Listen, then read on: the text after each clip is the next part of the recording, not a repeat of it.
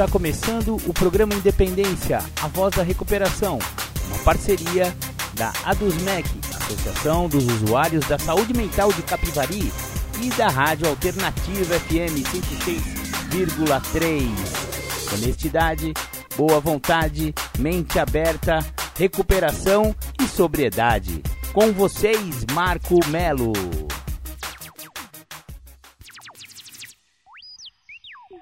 Marco Melo sou eu e você já está no programa Independência da semana que se inicia hoje, dia 5 de junho de 2022. O ano que parece que acabou de começar já está chegando na metade. É mole que já estamos no mês de junho, galera. Nossa Senhora, tempo passa. Maravilha, maravilha. Vamos começar o programa Independência de hoje muito bacana que falaremos sobre o livro Sobriedade Emocional, A Próxima Fronteira, livro da Junab, portanto, livro oficial de Alcoólicos Anônimos. Mas, como vamos falar de um livro de AA, nada melhor do que começar o programa Independência, como sempre, com aquela música que fala sobre alcoolismo. Exatamente! The Flanders, Um Dia Perfeito. Voltamos com o programa Independência. Você ouviu The Flanders, Um Dia Perfeito. Aquela, essa música do The Flanders, a gente sempre inicia o programa Independência. É, aqueles que estão acompanhando o programa pelo podcast não ouvem essa música, infelizmente, porque ela tem direitos autorais e tal e coisa. E se eu coloco, é, é batata. O YouTube e as outras plataformas de podcast me tesouram. Exatamente. Então, para as pessoas do podcast, eu sugiro que vão lá no YouTube, procurem The Flanders Um Dia Perfeito para vocês entenderem de que se trata essa música. É, é um cara, eu acho que era um jogador de futebol, o personagem dessa música que tinha tudo de bom, fazia tudo certinho e tal, teve uma carreira de sucesso, porém ele foi acometido com a doença do alcoolismo, exatamente. De um dia ele se olhou no espelho e percebeu que aquela imagem que estava lá não era ele. É, o cara se perdeu aí dentro de si mesmo em função do alcoolismo. E por isso que a gente abre o programa Independência sempre com essa música para dar um toque na galera que você não precisa estar tá na sarjeta ou você não precisa ser um morador de rua, ou então, né, é, ser aquele cara, aquele farrapo humano para ser considerado um alcoólatra. Exatamente, o alcoolismo é uma doença, ele acomete 10% da população, independente da sua classe social, independente, enfim, né, meu? Você pode ser um cara que trabalha, que se sustenta, que tem tudo em casa, mas mesmo assim desenvolveu o alcoolismo. É uma doença, cara, né? é que nem qualquer outra doença. Você pode ou não desenvolver. Então, por isso que começamos o programa Independência sempre com esse som do The Flanders. Hoje vamos falar sobre um livro de alcoólicos anônimos chamado Sobriedade Emocional: A Próxima Fronteira.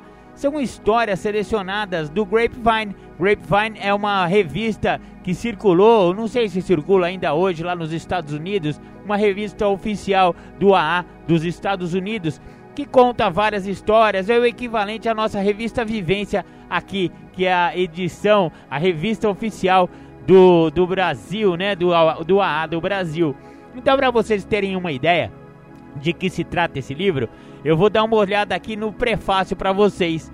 Em 1958, a revista Grapevine publicou um artigo escrito pelo cofundador de AA, Bill W., sobre os desafios que ele enfrentou tempos depois de ter parado de beber ao longo de sua recuperação. O artigo, cujo nome é A Próxima Fronteira, Sobriedade Emocional, descreve a descoberta de Bill que essa luta contra a depressão era decorrente das presunçosas dependências de outras pessoas e de circunstâncias externas. Bill explica como ele encontrou paz de espírito, deixando de lado suas expectativas e praticando o que ele chama de amor altruísta. Um amor menos preocupado com o que se ganha e mais preocupado com o que se dá. era, como ele explicou, a oração de São Francisco em ação. Para alguns, a próxima fronteira na recuperação do alcoolismo pode soltar as imperfeições e dependências irreais. Para outros, pode significar iluminar os defeitos de caráter que persistem ou o e agora, mal-estar que pode afligir os mais antigos. As histórias neste livro mostram que quando temos o desejo de encontrar soluções, é mais forte do que o desejo de permanecer presos nos problemas, podemos soltar o medo, o egoísmo e o ressentimento e colocar de lado exigências egoístas, praticar o amor altruísta e nos tornarmos mais ligados a nosso poder superior, amigos, família e companheiros. Este livro não representa uma definição conclusiva sobre a sobriedade emocional. Crescer em sobriedade tem significados diferentes para cada um de nós e a ideia de que cada um pode mudar com o tempo. Mas uma coisa parece ser verdade: as recompensas por atingir a sobriedade emocional são serenidade, equilíbrio emocional e uma crescente alegria de viver. Muito legal, então vocês veem que é um, é um texto feito de seleções, de histórias, de depoimentos, de partilhas de companheiros e companheiras de alcoólicos anônimos no mundo inteiro que falam qual é a sua experiência depois que parou de beber e ficou um bom tempo sem beber. O que, que significa essa tal dessa sobriedade emocional? É muito legal. Eu, obviamente, eu não poderei é, partilhar de todos os textos aqui, né? São várias histórias. O livro é, não é tão grosso assim, mas tem mais de 115 páginas, 116 na verdade. Mas eu selecionei algumas dessas histórias que eu achei mais relevantes para dividir com vocês. Mas vamos ouvir um som e já já a gente volta com a primeira história do Sobriedade Emocional A Próxima Fronteira.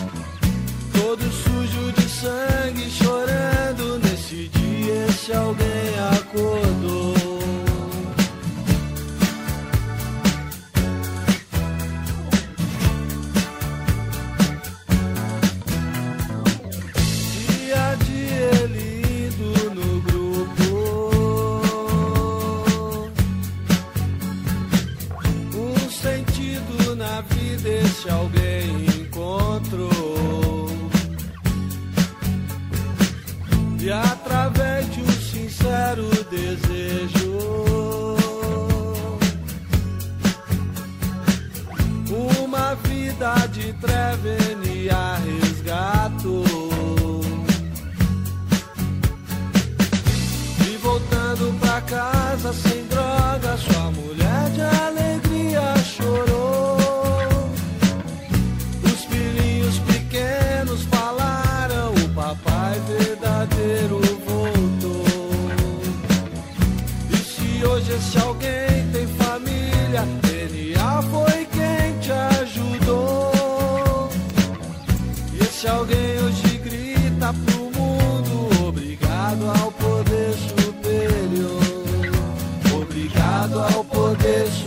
essa é a maneira que a gente encontrou de agradecer ao meu e a todos os padrinhos de NA. Só por hoje, né? Obrigado.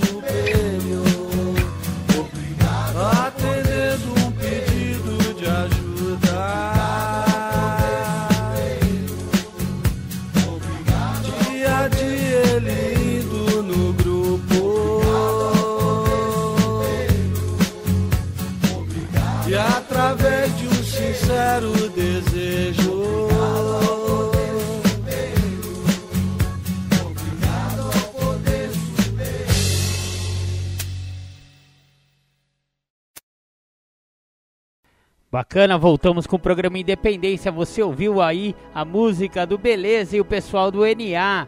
Pedido de ajuda, homenagem ao padrinho, muito bacana.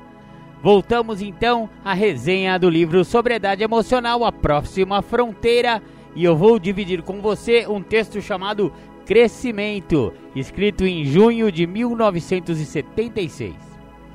Um novo pensamento formou-se na minha mente, graças ao programa de AA, minha mente restabeleceu seu funcionamento. Acredito que o mais importante na construção das nossas vidas sóbrias é o que deixamos de lado.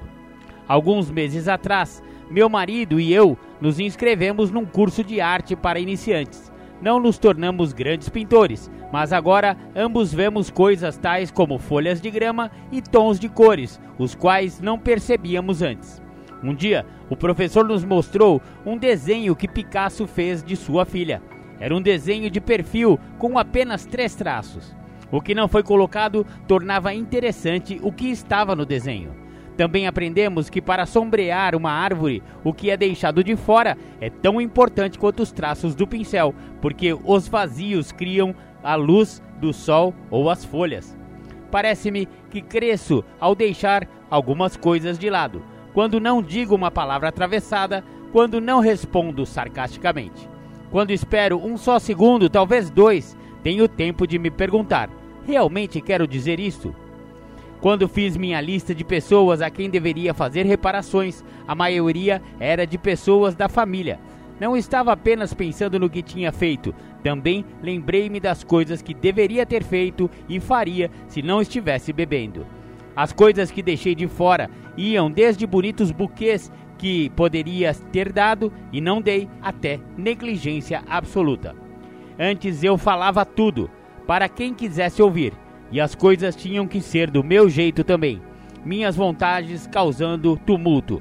Agora está ficando mais fácil colocar o eu no lugar e estou esforçando para tirar o grande ego do caminho. Descobri uma nova maneira de aprender, fechando minha boca e ouvindo. De novo, não é tanto o que eu estou dizendo ou fazendo, mas sim o que eu não estou fazendo ou dizendo. Não estou falando, então estou aberta. Sou capaz de aprender. Gostava de mandar nos assuntos dos meus filhos, oferecendo conselhos quando não eram solicitados e comandando atividades e comportamentos. Estou mais segura agora. Joguei fora minha cadeira de diretora. Agora, quando vejo um dos meus filhos numa certa direção e questiono o resultado, fico de boca fechada e pratico o terceiro passo. Sempre que há um problema e estou envolvida, observo para ver que parte do problema é causada por mim segundo o conselho de uma madrinha. Normalmente sou 80% do problema. Bom, talvez 60%, mas eu sei que sou a maior parte, com certeza. Se eu deixar de fora o grande percentual, o ego, o problema quase nem existe. Estou ficando tão segura em AA que tenho até descartado aquele jeito falso, bonitinho e engraçado que meus amigos conheciam. Não tenho mais de dançar com uma rosa na boca, posso apenas dançar. Não preciso ser mais a única menina no piquenique que sabe pular de um cipó do rio e nada como Tarzan. Posso nadar calmamente, sendo a mulher de 40 anos, mãe de quatro filhos que sou. Não preciso mais mostrar longas pernas numa minissaia. Posso simplesmente ser feliz.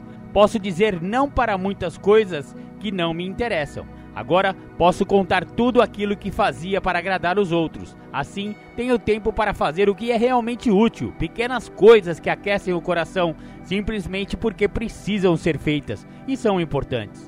Tenho tempo para trabalhar o meu programa de recuperação. Posso sentar quieta e realmente ouvir as pessoas tentarem se comunicar comigo. Minha mente não está mais correndo para achar a piada perfeita ou encontrar uma história melhor do que a dos outros. Também posso viver sem a eterna guerra interior. A luta dentro de mim acabou e estou feliz. E o mais importante que tem que ficar de fora é o velho e familiar companheiro álcool. Sem ele, a vida é maravilhosamente plena. Essa foi a Tricia J de Houston, Texas. Muito legal. Você viu que a pessoa é, que para de beber e, e se submete né, a este programa de recuperação do alcoolismo de Alcoólicos Anônimos realmente encontra uma nova maneira de viver. Não é simplesmente abandonar o álcool, mas sim também encontrar uma forma de. Você viu, né? No, no, no exemplo da Trícia aí, calar um pouco a boca, sabe, meu? Não tem que ter respostinha para tudo, não tem que ser o piadista da galera. Meu, acabou aquela palhaçada de ser o centro das atenções do boteco, ser o cara mais legal, o cara mais divertido e tal e coisa. Mano, acaba essas paradas, porque Mano, você agora tá em recuperação e não precisa mais ficar provando nada para ninguém. Simplesmente você vai vivendo a sua vida e sabendo lidar com a vida como ela é. A vida é cheia de demandas, a, a vida é cheia de complicações, às vezes, né? É, desafios muito grandes, mas com sobriedade emocional e principalmente longe do álcool, né? A sobriedade física também. Tudo começa a se encaixar, tudo começa a valer a pena, tudo começa a fazer mais sentido. Esse é o programa de Alcoólicos Anônimos, no sentido de melhorar a sua relação consigo próprio. Aí está o segredo da sobriedade emocional. Maravilha, maravilha. Vamos ouvir mais uma musiquinha aí de recuperação e já já a gente volta.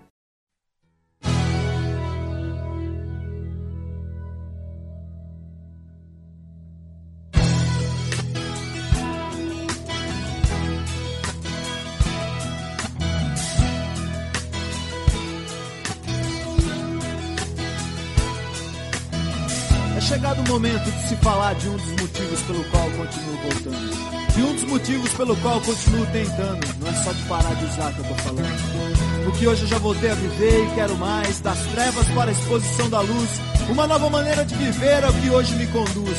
E através dessa nova maneira eu continuo tentando. Tentando ser um filho melhor, tentando ser um marido melhor, um namorado melhor, tentando ser um pai melhor ou até quem sabe, apenas um amigo melhor. E através do programa que eu aprendi, que é possível fazer um pouco melhor do que tudo que eu já fiz. É preciso apenas continuar tentando e não desistir, pois essa vida é uma eterna tentativa.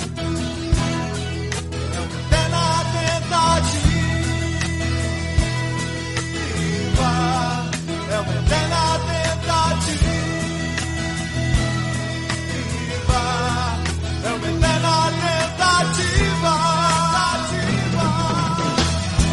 Direitos autorais daqueles que continuam tentando depois de muitos anos. Daqueles que continuam voltando depois de muitos anos para dizer para quem tá chegando que realmente funciona. Dentro dos que continuam voltando, incluo o padrinho com muito amor e um grande abraço. Pessoas que vêm me ajudando a viver um dia de cada vez. Só por hoje eu não tô mais sozinho, só por hoje eu tô com vocês. Só por hoje o caminho que eu sigo tem mais passos além dos meus. Pessoas que continuam tentando e multiplicando a mensagem que diz que é possível parar de usar, perder o desejo de usar e encontrar uma nova maneira de viver. Só por hoje eu não preciso ser mais controlado pelo meu passado. É só continuar voltando, é só continuar tentando. É na tentativa.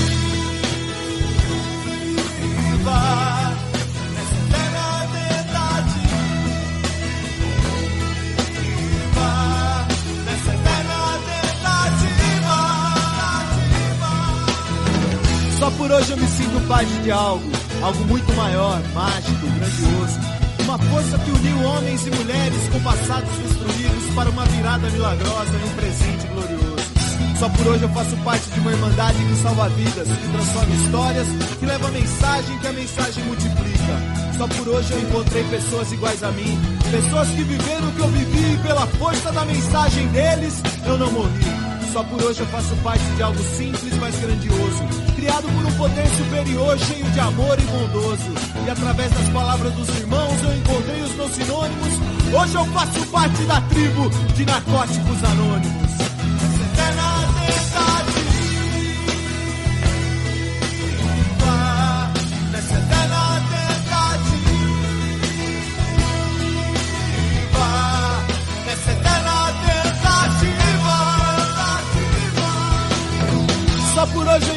As pessoas que faltavam em minha vida. Só por hoje eu encontrei a minha tribo. O meu povo, como diria o velhinho. A tribo dos tatuados, a tribo dos mal compreendidos, a tribo dos discriminados, mas eu prefiro lembrar da tribo do abraço, do momento mais próximo de dois corações, a tribo do só por hoje, a tribo da eterna tentativa, a tribo que faz um instante de silêncio para aquele que vai chegar, a tribo que faz um instante de silêncio pensando no adicto que está sofrendo. A tribo que faz um instante de silêncio pensando nos pais, nas mães, namorados, namoradas, irmãos e irmãs desesperados a procurar onde aquela pessoa tão amada está.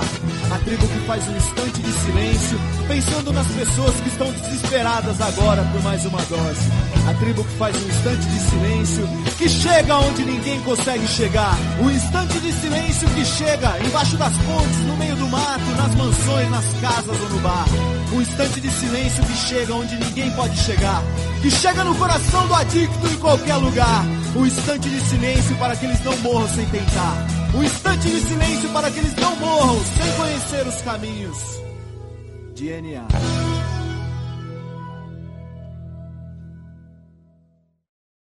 Voltamos com o programa Independência. Você ouviu aí a trio de NA, essa eterna tentativa. Muito bacana essa música. Voltamos aqui então com a nossa resenha do livro Sobriedade Emocional de Alcoólicos Anônimos. Agora o texto chama-se Em Todos os Nossos Assuntos. As palavras têm um significado inteiramente diferente quando entramos para este novo mundo que nos é aberto pela sobriedade em AA. Todos nós sabemos como os primeiros aparentes clichês das nossas fórmulas simples mudam e se tornam uma parte vital da nossa vida diária. Descobrimos depois de um tempo, por exemplo, que na verdade nunca tivemos a mínima noção do quão útil é pensar, até aceitarmos que há muito tempo não entendíamos nada. Humildade veio depois, com um pouco mais de sobriedade, para ganhar seu lugar como uma palavra amável e viva, uma qualidade de aceitação das nossas limitações a ser buscada com devoção. A mais desejável da nossa família das palavras, humildade. Gratidão. Esta irmã maltratada também modificou sua face e se transformou numa alegre apreciação da nossa milagrosa recuperação. Amadurecemos e sabemos que sem gratidão diária, nosso milagre pessoal perderia seu esplendor e com o tempo poderia cobrir nosso novo mundo brilhante com uma inércia de achar que nada mais precisaria ser feito, o que inevitavelmente nos afastaria da Irmandade e assim nos aproximaria de nosso maior inimigo. Podemos beber se negligenciarmos a nossa gratidão. Orgulho. Por uma mudança particular na sintaxe, esta se torna uma palavra infernal e onipotente, talvez a mais perigosa de todas. Enquanto o orgulho não resolvido pode nos levar rapidamente à garrafa, estamos tremendamente orgulhosos por pertencer ao AA. Honestidade. Ouvi um amigo de AA dizer numa reunião que ele ouviu uma definição de dicionário de honestidade, dada por um carteiro de zona rural, numa reunião do Centro-Oeste. Este senhor estava cansado de ouvir esta palavra imponente e importante ser discutida. Então, ele foi à biblioteca municipal e buscou o significado no velho e grande dicionário. Foi bom para ele e é bom para a vida de um qualquer. Honestidade é abster-se da intenção de enganar. Mas o que significa intenção? Agora percebo que, com toda a minha nova confiança na força e importância das palavras, fiquei paralisado e sufocado por intermitentes ondas de dúvida e desesperança por causa de minha cegueira com relação à palavra-chave do programa todo. Aparece com perfeição no 12 passo: despertar. Algumas gavetas escondidas na minha mente não consegui abrir.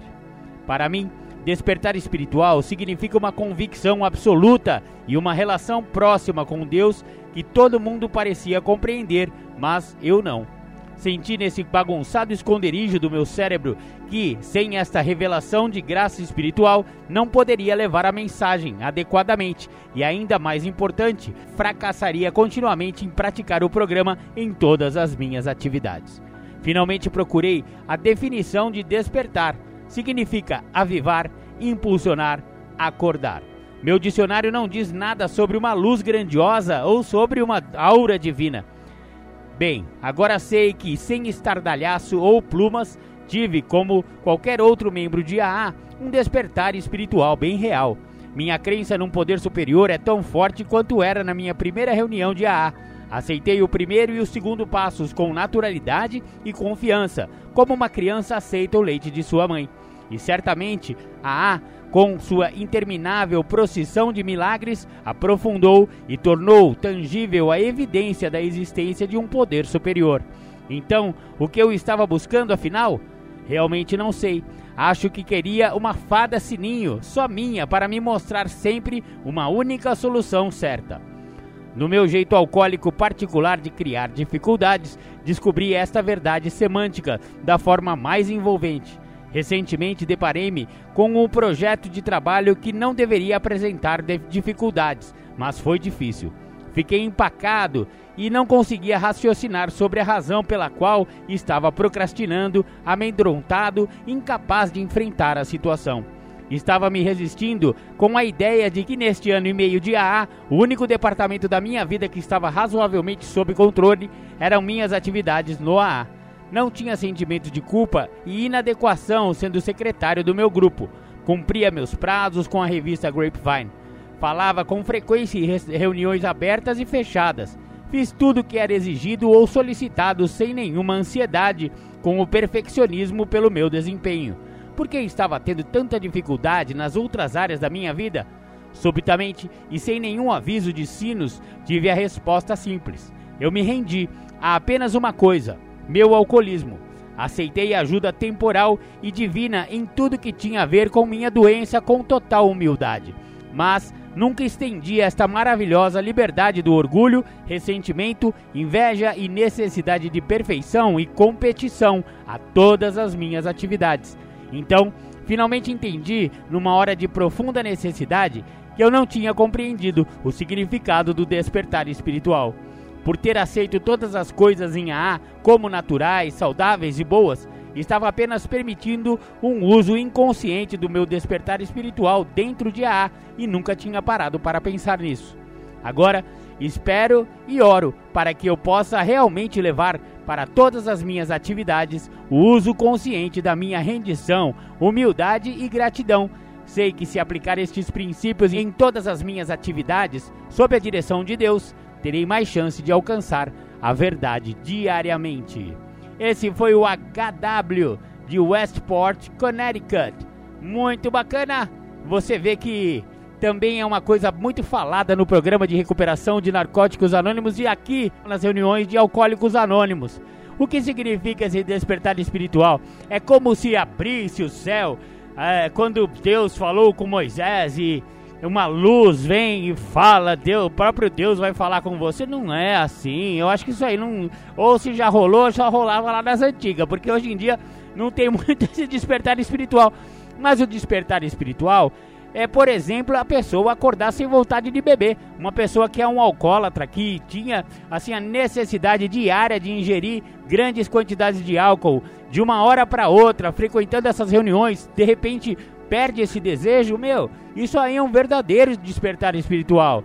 E esse pequeno despertar em relação ao desejo de beber começa a ampliar para outros pontos da vida da pessoa. Então esse despertar espiritual começa com um sentimento verdadeiro de compaixão pelo seu próximo, um sentimento verdadeiro de querer refazer reparações para suas famílias e é, vai melhor no, no, na escola se o tiver na época de escola, vai melhor no trabalho se é uma pessoa que já, traba, já trabalha há muitos anos. Enfim, esse despertar espiritual ele se amplia para todos os pontos da vida e é mais ou menos isso que esse rapaz estava querendo dizer com este texto que disponibilizamos para você. Vamos ouvir mais uma música de recuperação e já já a gente volta com mais sobriedade emocional, a próxima fronteira.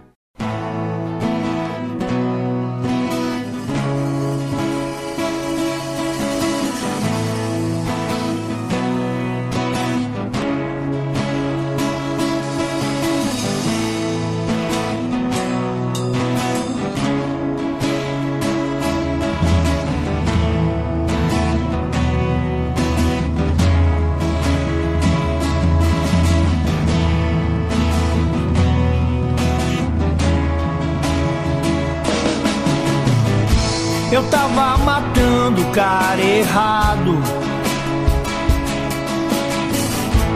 E esse cara é legal. Gosta até de carnaval, do céu estrelado, do lindo pôr do sol.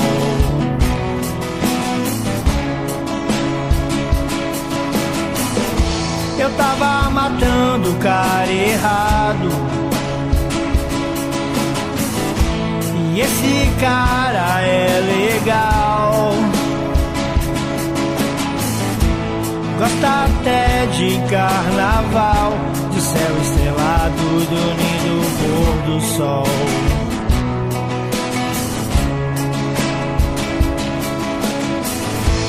Hoje aprendi a viver. Um dia só de cada vez. É for today.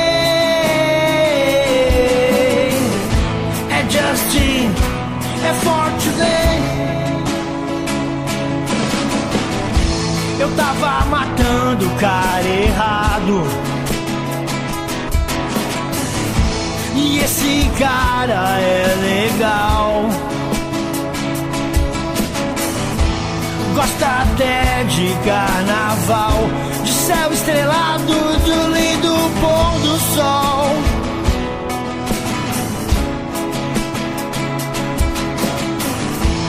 Hoje aprendi a viver. Um dia só de cada vez. É Justin, é for today.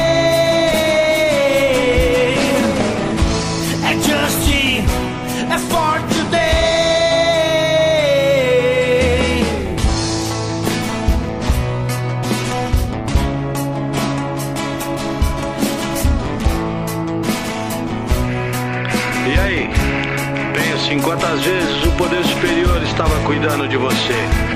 Em um momento em que nada fazia sentido. Lembra daquele momento que a dor era tão grande que os amigos faltavam, que a esperança era apenas uma velha lembrança. Se lembra de quando não haviam bons sentimentos dentro de você e tudo cheirava desgraça. O vazio era permanente, o fracasso, companhia inseparável. E não havia saída se não usar até morrer. Naquele momento, onde não havia escolha, o estômago embrulhado, a boca seca, o nó na garganta, a lágrima presa no canto do olho, a solidão e a angústia gritando muda dentro de você. Por mais incrível que pareça, nesses momentos, ele realmente estava cuidando de você, talvez como nunca antes.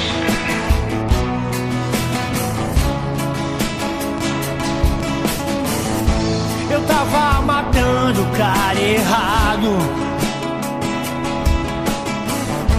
E esse cara é legal. Gosta até de carnaval, de céu estrelado, do lindo pôr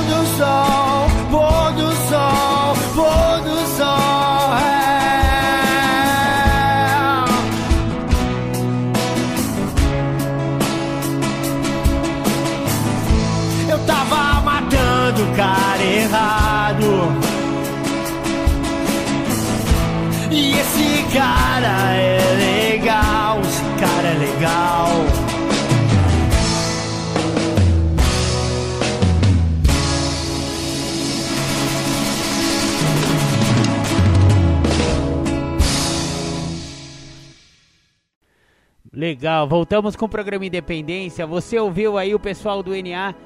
Esse cara é legal. Eu acho interessante essa música quando ele fala que eu tava matando o cara errado. O que, que ele quer dizer com isso, né? Quem é esse cara que ele tava matando, mano? Ele tava justamente o uso de droga faz a gente matar, porque você sabe que a adicção é uma doença fatal, né? Alguém vai morrer se continuar usando droga.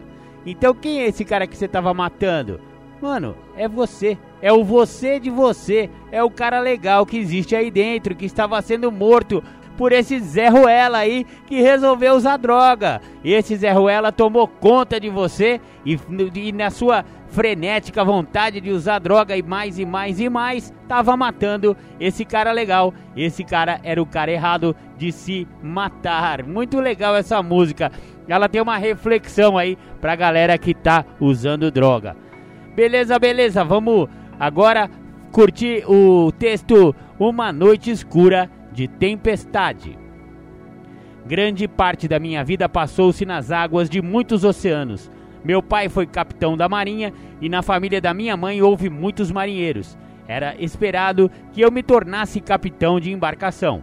Os eventos que descrevo a seguir aconteceram na primavera de 1980. Fui contratado por uma companhia no Alasca para comandar seu grande navio pesqueiro, o Carole Jane.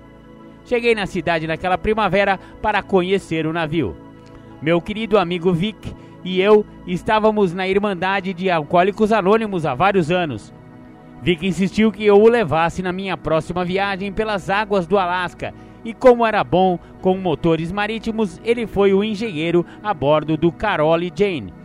Depois de uma cuidadosa inspeção do navio, concluímos que o barco não estava em condições de navegação e passamos as próximas semanas trabalhando nele, tentando deixá-lo em condições adequadas.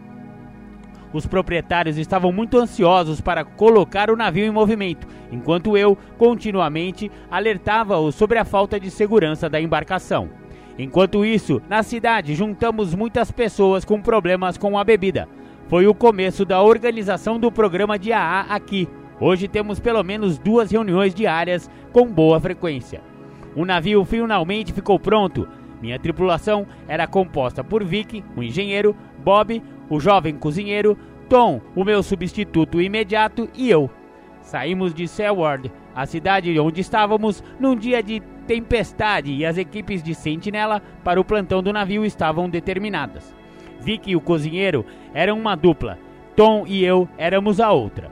As primeiras horas após deixarmos o porto passaram-se sem nenhuma agitação. Realmente senti que tínhamos o controle do navio e que a situação era normal e que as máquinas estavam funcionando bem. Entretanto, o tempo piorou com a chegada da noite e depois do jantar eu disse para Vic e o restante da tripulação dormirem um pouco. Eu tinha acabado de voltar da casa de máquinas e as coisas pareciam estar bem, com todos os sistemas funcionando. Peguei uma xícara de café na cozinha. Eu estava no controle do leme há duas horas, quando de repente Bob, o cozinheiro, veio correndo subindo a escada para a ponte de comando, gritando: Está pegando fogo, está pegando fogo! Atrás dele vinha uma fumaça preta e eu não conseguia acreditar no que estava acontecendo. O fogo tinha tido um começo gigantesco e eu nem tinha percebido. Parei o navio para que pudéssemos nos concentrar em apagar as chamas. Depois de alguns minutos inúteis, percebi que estávamos à mercê do fogo e o navio estava sendo destruído rapidamente. Mandei um sinal de SOS, o nome do navio, localização e o problema: fogo no mar. Achei que a mensagem tinha sido transmitida, mas não houve resposta. A carga do navio eram dois barcos grandes de pesca com redes, mais 12 mil litros de gasolina de avião em tambores distribuídos no convés. Também tínhamos 100 mil litros de diesel em tanques. Muitas toneladas de material inflamável estavam armazenadas no compartimento de carga do navio. Sabia que tínhamos que abandonar o barco ou certamente morreríamos quando o navio explodisse. Bob e Tom encontravam seus kits de sobrevivência. Como nossos botes salva-vidas e barcos menores estavam pegando fogo, tínhamos perdido os principais equipamentos para a sobrevivência. O pensamento de que passaríamos um longo período nas águas extremamente frias do Ártico, no Golfo do Alasca, não era muito reconfortante. Orientei os homens a jogarem ao mar qualquer coisa que pudesse flutuar. Arrastei-me até o quarto com uma toalha enrolada na cabeça para me proteger parcialmente da fumaça preta tóxica. Finalmente tateando e sentindo, encontrei um kit de sobrevivência que depois descobri que já estava danificado pelo fogo e cheio de furos. Ainda vejo Vic pulando nas águas muito frias do mar, usando apenas um colete salva-vidas e roupas comuns de trabalho. Seu kit pessoal de sobrevivência queimara no fogo. Conforme nadávamos tentando nos distanciar do fogo, encontramos uma caixa de isopor e algumas vigas. Vicky subiu na caixa de isopor tentando se proteger do frio, mas a caixa se encheu de água fria e a situação piorou. As ondas com mais de 3 metros, a neblina e a escuridão reduziram a visibilidade a alguns metros. Nossa situação era desesperadora e tínhamos consciência disso. Os dois jovens membros da tripulação estavam muito assustados e logo ficaram histéricos. Esses jovens tinham certeza de que iam morrer nas águas geladas do Alasca. Vic e eu decidimos que a única maneira de conseguir retomar a ordem e fazer a tripulação voltar a pensar sobre uma maneira de sobreviver seria fazendo uma reunião de AA. Dá para imaginar dois membros da Irmandade de Alcoólicos Anônimos fazendo uma reunião boiando no Golfo do Alasca numa noite escura de tempestade? Nossos dois jovens tripulantes ficaram fascinados. Eles pararam com a gritaria e ataque de loucura e começaram a prestar atenção no que Vic e eu falávamos sobre como nossa vida era boa e como tínhamos tido a sorte de encontrar a AA. Na verdade, Vic e eu estávamos rindo enquanto partilhávamos nossas aventuras em sobriedade. Com o passar do tempo, Vic foi falando cada vez mais frio e nós tivemos que segurar seu corpo e manter a cabeça fora d'água para que ele não se afogasse. Depois de três horas, apareceu a luz de um barco no meio da escuridão. Nesse momento, os destroços do navio queimado ainda boiavam mais ou menos a 500 metros. O barco de resgate começou sua busca padrão, que levou umas duas horas até que nos localizassem na água gelada. Depois de nos pescarem para fora do mar, mais mortos do que vivos, começamos a nos aquecer. Vicky estava delirando e foi envolto em cobertores. Subi no beliche com ele e tentei aquecê-lo com meu corpo. O barco de resgate nos levou de volta à cidade onde fomos hospitalizados. Três de nós saímos do hospital no dia seguinte, mas Vic ficou na UTI por vários dias, pois sua temperatura corporal ficou abaixo do normal por um período muito grande. Finalmente ele também teve alta. Vic viveu por mais três anos. Ele nunca mais pôde fazer esse trabalho e nunca mais foi o mesmo. Vic foi minha inspiração e amigo querido. Ele me encorajou e me apresentou o programa de Alcoólicos Anônimos. Ele era o meu padrinho. Esse foi um texto de Jack, de Seward, Alaska. Muito comovente essa história, hein, cara? Nossa, essa daqui eu não tinha lido ainda. Muito legal, hein? Putz, os caras ficaram à deriva no mar e no meio do desespero eles resolveram fazer uma reunião de AA no meio da água gelada. E isso fez com que aqueles dois que nem eram membros de AA, que estavam desesperados, entrando aí num processo de histeria, conseguiram se acalmar devido à espiritualidade do programa de uma reunião de AA. Muito bacana! Vamos dar mais uma pausa, já já a gente volta. Vamos ouvir mais um som de recuperação. Deus, conceda-me serenidade para aceitar as coisas que eu não posso modificar, coragem para modificar aquelas que eu posso, e sabedoria para reconhecer a diferença. Só por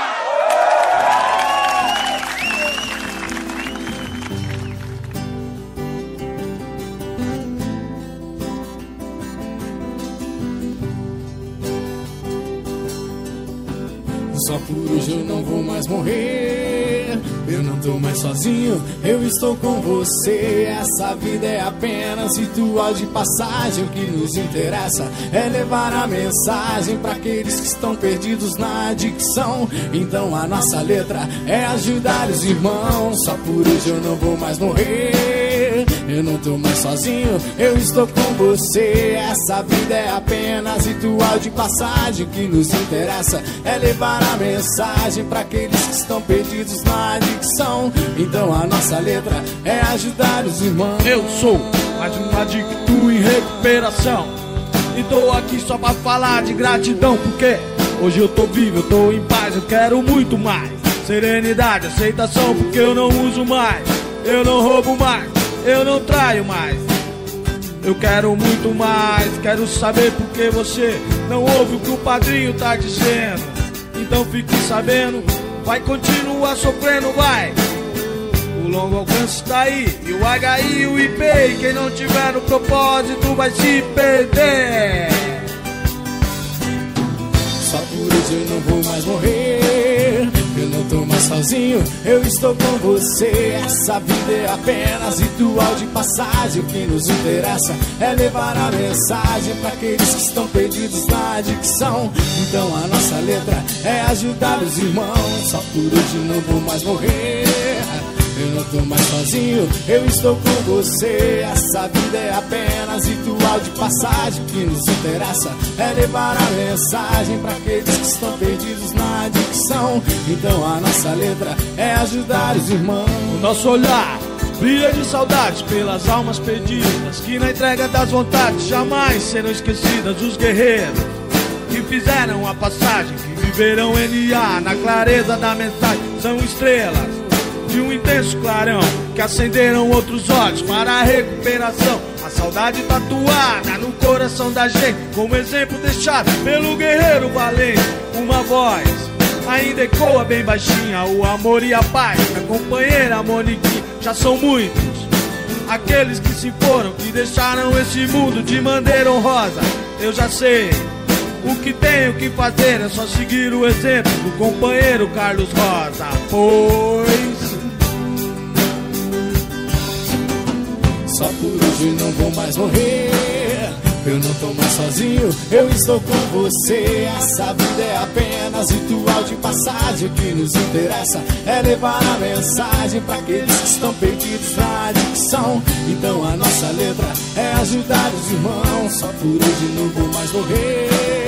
Eu não tô mais sozinho, eu estou com você. Essa vida é apenas ritual de passagem. O que nos interessa é levar a mensagem para aqueles que estão perdidos na adicção. Então a nossa letra é ajudar os irmãos. Nosso olhar brilha de saudade pelas almas perdidas que na entrega das vontades jamais serão esquecidas os guerreiros que fizeram a passagem, que viveram NA na clareza da mensagem, são estrelas de um intenso clarão que acenderam outros olhos para a recuperação. A saudade tatuada no coração da gente, como exemplo deixado pelo guerreiro valente. Uma voz ainda ecoa bem baixinha: o amor e a paz da companheira Moniquinha já são muitos. Aqueles que se foram, que deixaram esse mundo de maneira honrosa. Eu já sei. O que tenho que fazer é só seguir o exemplo do companheiro Carlos Rosa, pois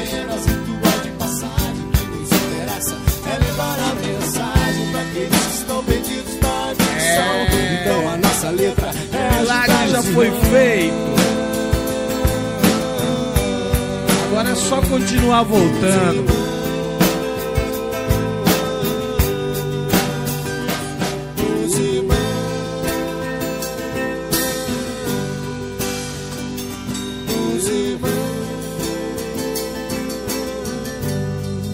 É, companheiro, o milagre já foi feito, agora é só continuar voltando.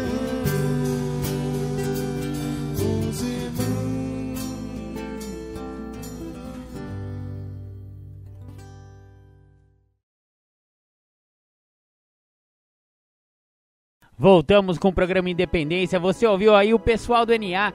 Só por hoje eu não vou mais morrer. Eu acho bem legal essa música porque ela já começa com uma oração da serenidade em galera, né? Você vê que é um monte de gente faz, fazendo oração juntos aí e depois é, a música em si é muito interessante, né? Ela fala bem a real da doença da adicção. Para terminar nosso primeiro bloco do programa Independência, a resenha do livro Sobriedade Emocional, a prova decisiva, eu vou disponibilizar um texto chamado O Valor da Vida. Este texto é muito emocionante porque ele mostra as consequências que o alcoolismo pode ter na vida de uma pessoa. Existem vários outros textos, esse livro é muito legal, tem muitas histórias interessantes. Se você quiser conhecer esse livro inteiro, completamente, é só você entrar lá no aa.org.br ou alcoólicosanônimos.org.br e vai lá na lojinha virtual e adquira o livro Sobriedade Emocional. Tenho certeza que você vai adorar todas as histórias que aqui são contadas. Então vamos lá para o valor da vida. Estou cumprindo uma sentença de prisão perpétua por acidente relacionado ao álcool, que resultou na morte de um homem inocente. Por isso, tenho tido centenas de dias para reavaliar minha vida. Quando as sombras do meu passado foram iluminadas, fiquei grato pelo estilo de vida que os Doze Passos me concederam. Isso me ajudou a lidar com o choque entre quem eu era, quem eu sou e quem eu gostaria de ser. Mas, mesmo depois de 10 anos de sobriedade, descobri que estou apenas arranhando a superfície. Tenho tido momentos dolorosos de reflexão sobre minha vida, sobre as ações e comportamentos que me trouxeram onde estou hoje. Hoje agradeço a mente sóbria e clara que me mantém focado na ordem de minhas prioridades. Essas prioridades tornaram-se parte do que considero imperativo para o sucesso da minha vida. O mais importante, a felicidade e o sucesso da minha família. Alguém disse que o maior presente que podemos dar aos nossos familiares é uma mente em paz, e eu concordo de coração. Mesmo assim, quando penso que tudo está em seu lugar e a transformação da minha vida está completa, algo acontece e sou lembrado de que estou em construção. Três anos atrás, no meu sétimo aniversário de sobriedade, em meu sexto ano preso, pensei que minhas prioridades estavam resolvidas. Eu estava totalmente errado. Estava conversando com um amigo ao telefone e toquei no assunto do aniversário da minha filha mais nova, Shelley, que em duas semanas faria seis anos. Expliquei-lhe que ela estava muito triste, pois não sabia o que era ter um pai em casa. Até aquele ponto, o único pai que ela conhecia era aquele da sala de visitas da prisão. Quando ela ainda era um bebê, eu já sabia que ia para a prisão por ter tirado a vida de um homem. Então, memorizei cada detalhe dela e tive a esperança de que ela me reconhecesse no dia em que me visse. Enquanto conversava com meu amigo, ele percebeu meu desespero e se dispôs a deixar o aniversário de Shelley mais alegre. Ele me perguntou do que ela gostava, pois ele compraria uns presentes para ela em meu nome. Fiquei em silêncio segurando o telefone, pois simplesmente não tinha a menor ideia do que a minha garotinha gostava ou queria. Não consegui pronunciar mais nenhuma palavra. Desliguei o telefone e fui chorar na minha cela. E eu pensando que tinha feito todas as mudanças necessárias para assegurar a felicidade de minha família. Não sabia dizer nada sobre minha própria filha para meu amigo. Outra vez, tinha descoberto que faltava uma prioridade importante na minha vida não só como a minha caçula, mas com todos os meus filhos. Isso me proporcionou uma oportunidade de fazer mudanças necessárias. Claro, foi difícil assimilar outro fracasso, mas eu já sabia que às vezes é difícil lidar com os termos da vida. Sete anos depois do meu último gole, eu ainda não era a pessoa que gostaria de ser. Mas, depois de semanas e semanas fazendo perguntas e dando gargalhadas com minha garotinha, estou muito mais próximo de ser esta pessoa. Descobri que tudo que eu achava importante já não era mais. Descobri que as pequenas coisas do dia a dia, que para mim eram corriqueiras, na verdade eram as mais significativas. Quando a poeira baixou, lá estava eu sozinho numa terra estranha. Foi aí que percebi meu pensamento enevoado por esses anos de automedicação. Num instante percebi que a minha família tinha esperança em seu coração, que aquela pessoa que antes eles conheceram e amaram voltaria. Conforme eu avançava nos passos, escrevia meus objetivos e prioridades com um lápis, pois assim podia apagá-los, não para aliviar minha barra, mas sim para transcrever objetivos mais elevados. A recuperação é um processo para toda a vida. No momento em que gravo em pedra o projeto final de minha vida, acabo descobrindo algo de valor imprescindível e aí saio à procura de outra pedra mesmo sendo difícil não invejar vocês que são livres e hoje podem abraçar e beijar seus filhos e mulheres, dizer o quanto eles significam para vocês, sou muito grato ao AA. Na minha recuperação, minha vida melhora dia após dia. Cada retrocesso que encontro é na verdade mais uma oportunidade disfarçada. É outra chance de me tornar um ser humano melhor. Se a vida pode melhorar para mim dentro desta prisão, tenho certeza que pode melhorar para todo mundo. Hoje faço parte dessa irmandade que recupera alcoólicos no mundo inteiro, que arrumaram um tempo para me escrever tocando positivamente a minha vida. A A é uma irmandade surpreendente, cheia de pessoas maravilhosas. Fico constantemente abismado com a grandeza disso tudo. Esse foi o Jeff, da Califórnia. Olha só que, que interessante, porque aqui no Brasil é mais difícil isso acontecer, mas nos Estados Unidos, se você for embriagado você se envolver num acidente e essa pessoa que você se envolveu acabar falecendo, você vai pra cadeia e pode ir perpetuamente pra cadeia. Lá tem prisão perpétua, né? Aqui não, tem pena máxima e tal. Lá o cara vai ficar o resto da vida amargando e pensando, né, naquele cara que morreu em função de você ter tomado um gole e ido dirigir. Olha como é sério o problema do alcoolismo e lá nos Estados Unidos o negócio é mais sério ainda porque a lei funciona mais do que aqui, né? Então, o texto do cara é realmente comovente, né? Ele vai passar o resto da vida na cadeia, mas você vê que mesmo assim, o AA tem sido aí um porto seguro, um mar da tranquilidade numa pessoa que deveria estar totalmente revoltada, né? Por estar tá preso e tal, e no entanto, mesmo assim, né? Com o programa de AA no coração, ele consegue passar os seus dias e, e ir se aperfeiçoando como ser humano, apesar de preso. Muito, muito tocante esse texto aí do Jeff. Bacana, bacana. Terminamos então a primeira parte, o primeiro bloco do programa Independência. Depois dos nossos apoios culturais, você fica aí com as temáticas do Júlio César. Até mais!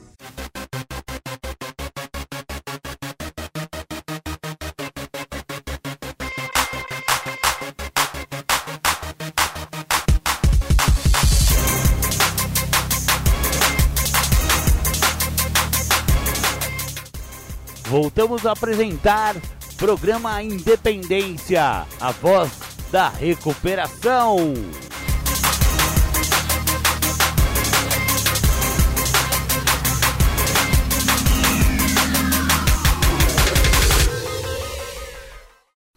Agradecer a oportunidade de poder falar de um tema que eu gosto: recuperação e recaída. Muitas pessoas acreditam que a recuperação é uma condição de se manter em sobriedade por longos períodos sem fazer o uso de substâncias psicoativas e que a recaída é o fracasso total porque voltou a usar. E eu discordo dessa teoria porque por muito tempo eu fico sem fazer o uso de qualquer tipo de substância alteradora de humor, mas não me encontrava em recuperação, porque não me via dentro de um quadro onde a plenitude tem que se fazer presente. Pleno em relação a reconhecer quem eu sou, aonde eu me encontro, da onde eu vim, as ações que eu venho tomando, aonde assim eu vejo que eu preciso me modificar. Por muitas das vezes eu levei em conta a ideia de que por não estar usando álcool e droga eu estava em recuperação plena e eu só estava sem o uso da substância. Eu estava em abstinência. Ótimo muito bom, louvável, parabéns, porque ficar sem o uso da substância é algo que faz uma grande importância, mas não é o estar sem o uso, mas não é estar sem o uso que faz a recuperação. O que vai fazer a recuperação é a vivência através do que o programa tem a oferecer nas áreas da vida a qual está se passando. Questões de ordem financeira, socioeconômica, amorosas, questões que no cotidiano, por ser um ser humano pautado de sentimentos, emoções, eu tenho que ter aí alguma coisa para poder lidar com isso e lidar com sabedoria. E eu acredito muito que o programa faz essa função com maestria, me dá a condição necessária para com que eu lide com todas as adversidades, todas as situações que vão se apresentar. Eu, por muito tempo, fico sem usar o programa, acreditando que estava em recuperação por ter anos que eu não fazia uso da substância, mas na verdade eu não me encontrava em recuperação, me encontrava só na abstinência, como já falei, e não via que a recuperação é uma condição de prática do que o programa oferece. Por isso que no segundo passo fala: que a pessoa que tem fé no programa, ela tem a prática no programa, ela pratica as atividades que o programa proporciona em todas as áreas da sua vida. E que por muitas das vezes aqueles que não a praticam, eles estão em abstinência da substância psicoativa, mas estão trazendo para si inúmeros contratempos, contradições e problemas. No quarto passo fala isso. Fizemos inúmeras é, confusões e contradições de nós mesmos, só para que assim pudéssemos entender o quanto estávamos prejudicados e o quanto trazíamos de problema no cotidiano, no dia a dia. Por isso que eu não vejo que a recuperação seja a pessoa estar sem uso. Eu acho que a pessoa pode estar sem uso de álcool e de droga, mas ela está tendo um baita de um problema nas questões financeiras. Ela trabalha, até ganha lá um bom salário, mas o salário não consegue suprir as necessidades que ela tem. Então isso mostra que a recuperação não está sendo plena, porque ela está tendo gastos em outras áreas, gastos esses que ela deveria ficar atenta, que se mostram dentro de um descontrole. O descontrole não é por parte do uso de álcool e de droga, é um descontrole por parte de ações que a mesma tem aonde ela não viabiliza aquilo que ela precisa em primeiro lugar. O programa fala, primeiras primeiras coisas. O programa fala, devemos procurar nosso padrinho, não devemos trabalhar o programa sozinho, não devemos fazer passos sozinho, devemos pedir ajuda a todo instante, devemos frequentar mais de uma reunião por dia, ligar mais de uma vez para alguém em recuperação. Tem uma série de favas do programa que determinam essa condição de plenitude a qual eu citei no início que eu falo que por um longo período eu não vivia em plenitude. Eu vivia em abstinência do uso da substância, muito louvável isso, muito importante, porque eu paro de trazer dor, sofrimento, angústia, temor para aqueles que estavam à minha volta. Parei de causar problemas para os meus pais, para os meus empregadores, para as pessoas é, que de uma certa forma estavam à minha volta, porque eu estava sem fazer o uso mas em nenhum momento deixei de trazer a eles sentimentos a quais eles estavam a viver por olhar a situação que eu vivia. Não tinha droga, mas não tinha responsabilidade nenhuma. Não tinha uso da substância, mas existiam inúmeras dívidas que eu tinha contraído para mim mesmo, problemas de ordem financeiras, problemas de ordem emocional, um processo de depressão já instalado e não entendia que a depressão não é somente quando apresenta aquela pessoa que está jogada numa cama dias sem tomar banho, sem fazer a barba, cabeludo.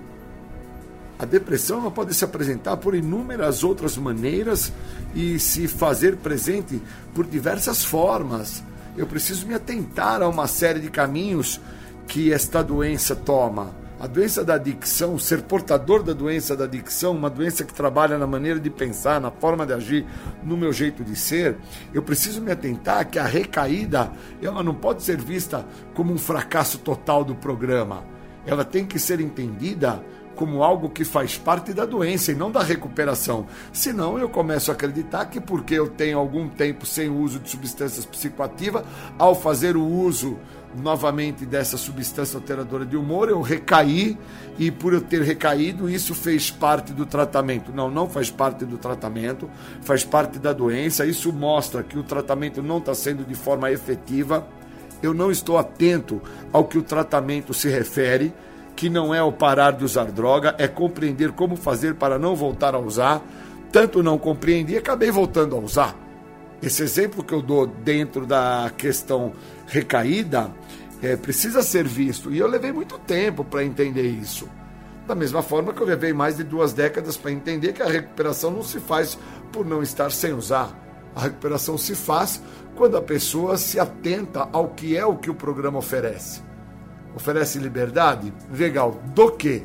do uso do químico? Não, porque o programa já deixa claro que para que eu consiga entender o que o programa oferece, eu não posso estar fazendo uso, porque eu preciso de um estado de lucidez, eu preciso de uma condição de sanidade. E uma pessoa que estivesse a fazer o uso da substância, ela não estaria nem em sanidade, quanto menos em lucidez, para entender ao que o programa está retratando. Então é interessante que eu preciso entender que esse programa ele visa para com que eu encontre a liberdade em relação ao que é a doença. Todas as ações que antecedem a questão do uso. Então eu posso estar dentro de sintomas da doença, me preparando de uma maneira onde eu não me percebo a chegar ao resultado final da doença, que é me levar ao uso. É uma condição que vai me fazer como sumir, dizimar-me né, uma condição onde vai me anular, vai me fazer então perder a identidade daquilo que eu sou, onde eu me encontro, e passo a ser visto dentro de uma narrativa que a sociedade assim predetermina, né? Olha lá, ele usa droga, ele faz uso de álcool, é por isso que tudo isso está acontecendo na vida dele por causa da substância, e não é. muito do que acontece, do que se passa na minha história de vida não se diz respeito hoje, já com duas décadas e meia que eu estou sem fazer uso de qualquer substância psicoativa, por causa do resultado final da doença, que seria o uso. Muito do que se apresenta e acontece na minha vida hoje, sóbrio, né, limpo, né, sem uso há mais de duas décadas e meia, é por parte da doença. E que se eu não me atento, obviamente, eu vou querer um recurso de forma rápida, um recurso que trabalhe de uma maneira onde detenha o que eu estou a sentir, que é por parte da doença, e que anule a possibilidade de eu ser visto como uma pessoa, né, pelos que estão a, a, ao meu lado, os meus empregadores, os meus familiares, as pessoas que convivem comigo, é, dentro de uma pessoa que não está fazendo nada em prol de se recuperar e se melhorar como um todo. Eu preciso me atentar muito à ideia do que é recuperação, do que é recaída, para não ficar pautado na ideia de que acabei voltando a usar, acabei recaindo por causa que estava sofrendo de dores, que eu não estava compreendendo as dores que eu estava sofrendo. Eu preciso me atentar que a recaída, por fazer parte da doença, mostra que o meu programa não está sendo usado na efetividade. E que uma pessoa que usa o programa no todo, ela atinge um estado de plenitude, de forma onde ela passa a aceitar a vida da maneira que a vida se apresenta e viver aquela vida de uma maneira onde ela se torna responsável, mais lúcida, mais esclarecida que muitas das situações, das contradições, das confusões que está se passando se diz respeito à não percepção. Eu preciso perceber quem eu sou, aonde eu estou me encontrando, é no meu trabalho, é na escola, é junto de uma relação sexoafetiva, o que eu quero dentro dessa condição? Eu quero atingir o estado de plenitude, eu quero lidar com é, avidez, né, dentro de uma ânsia, ou eu quero entender que pessoas que estão a sofrer de uma ânsia, de uma necessidade, dentro de uma expectativa, as mesmas sofrem de um medo existencial. Tem uma parte da literatura que fala, dentro de uma condição no quarto passo, de um medo egocêntrico que trazemos conosco, e dentro dessa egocentricidade, é, também na literatura, retrata a ideia que se nós fôssemos capazes de separar a doença da adicção dos seus sintomas mais primários, nós entenderíamos o pântano a qual nós afundamos, mesmo estando em recuperação. E ficamos numa condição como atolados naquela condição, sem entender o que vai nos tirar dali, o que vai fazer a diferença para com que venhamos a sobreviver dentro do que está se passando. Eu preciso me atentar muito ao que é recuperação. Eu preciso perceber, eu preciso deixar com que o outro me ajude através da retina do outro sobre o que está se passando em minha vida e dentro disso entender que eu posso estar sim num caminho para a recaída dentro de uma condição óbvia da doença a negação da realidade, não aceitando o que o programa está me mostrando, que às vezes que eu negligencio um serviço dentro do programa de 12 passos, uma prestação de ter boa vontade para com um familiar, o ajudar aquele que está necessitado dentro de uma condição onde os seus sentimentos estão a confrontá-lo. Eu preciso estar muito atento que a doença da adicção, ela trabalha na minha maneira de pensar ela trabalha na minha forma de agir, ela trabalha dentro do meu ser. E que se eu não der a devida atenção a isso, é ao tríade da doença, eu vou ter problemas maiores. E os problemas maiores não são o uso. O uso é o resultado final desses problemas maiores. Os problemas maiores vai começar com a negação da realidade, vai começar também com as justificativas, com as transferências. Esse meu desejo imaturo de ser feliz, dentro de uma idade cronológica que eu tenho hoje, onde a minha idade emocional não acompanha a minha idade cronológica, pois o meu uso de substância química se deu muito cedo e com isso eu bloqueei, eu detive o meu crescer dentro da parte psíquica para a parte física. E se eu não me atento a isso, eu estou extremamente comprometido, muito comprometido. Porque eu começo a acreditar que por ter mais de 50 anos de idade física, a minha idade psíquica acompanha e não acompanha. E o que mostra isso são as ações através do que eu sinto, da maneira como eu ajo, da forma como eu sou, aonde eu me encontro, que é às vezes dentro da minha própria casa, outras vezes dentro do grupo, outras vezes junto com meus empregadores, numa questão de ordem social, num evento. Eu preciso me atentar muito ao que é recuperação, ao que é recaída e aonde eu me encontro nisso, se eu quiser desfrutar do benefício do programa, que na nossa literatura deixa claro, é somente a libertação da doença. Um segredo que tanto me escapou e que agora eu sou esclarecido sobre esse segredo quando na primeira pergunta do tópico A doença da adicção no guia para trabalhar os passos me confronta e me pergunta sobre o que é a doença da adicção, como que ela se representa para mim, como que ela age em mim. E isso é importante entender, porque senão eu fico pautado dentro da ideia de que anos e anos sem uso de droga é um sucesso total e que se acabei por usar, estou em fracasso.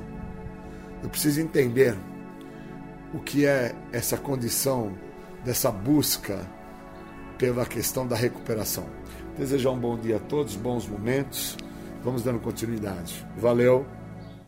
Você está ouvindo o programa Independência, a voz da recuperação. Um fator de responsabilidade não é a pessoa parar de usar álcool ou droga.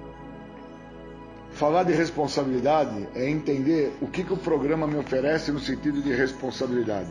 Eu tenho que ser responsável com o que eu sinto, responsável com aquilo que eu percebo. O que, que eu percebo? Eu percebo que o programa ele tem uma funcionabilidade que é ímpar. Por que, que é ímpar? Porque não tem outra igual. Qual é a funcionabilidade do programa? É me fazer entender aonde reside a minha verdadeira força. Essa funcionalidade do programa é fantástica, porque a força do Júlio reside no equilíbrio emocional. E o equilíbrio, o equilíbrio emocional do Júlio reside em ter a prática do programa de 12 passos. Quando eu li o folheto Autoaceitação, eu entendi que podia jogar fora o folheto inteiro e só ficar a, o último parágrafo que está escrito no folheto, que fala sobre que a autoaceitação é a prática diária do programa de 12 passos.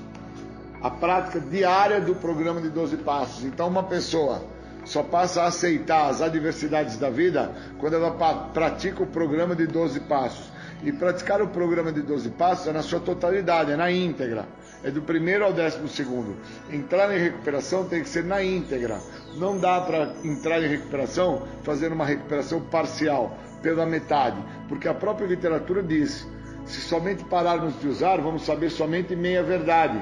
Eu tenho que parar de usar para entender o que, que, o programa me oferece. E o que o programa me oferece é muito mais do que parar de usar droga. É a libertação da doença da adicção. O segredo que tanto me escapou. Então eu tenho que entender que o processo de responsabilidade, de honestidade, o processo a qual os passos de uma forma intrínseca me colocam, é um processo a qual, quando eu me permito ser envolvido por este processo, quando me permito ser acolhido pelo programa, eu vou poder usar esse programa em todas as áreas da minha vida e usar esse programa em todas as áreas da minha vida me transforma e me transforma numa pessoa que por muitas das vezes eu nem tinha noção que essa pessoa existe. Porque o que eu conheço da pessoa a qual eu sou é aquilo a qual eu manifesto. E muitas das minhas manifestações foram sempre nocivas. Foram vistas por pessoas que, ao olharem a maneira como eu me comporto, como eu falo, como eu ajo, as mesmas já sabiam o resultado final das minhas escolhas. Quem não tinha essa interpretação era eu. Quem não dava vazão para que esta interpretação que as outras pessoas já tinham, onde elas olhavam e já sabiam onde eu ia chegar, também era eu. Então eu tenho que entender que eu sou a primeira pessoa do singular, eu sou o eu. Eu sou a pessoa mais importante do universo. Eu sou a pessoa que, dentro de um parâmetro de honestidade, honestidade para com o que eu sinto, se eu não usar o programa dentro daquilo que eu sinto, eu nunca vou entender onde reside a minha verdadeira força. Minha força reside dentro daquilo que eu sinto. E hoje, através do programa, eu sinto que o programa funciona de uma forma intrínseca, de dentro para fora. Então não é me mudando externamente, não é parando de usar droga, não é lavando um chão, passando vassoura, lavando um prato, não é trabalhando, ganhando dinheiro, comprando uma casa, um carro, uma moto, um barco. Não é nada disso que me modifica, que me transforma. É de dentro para fora que o processo realmente me modifica e me transforma.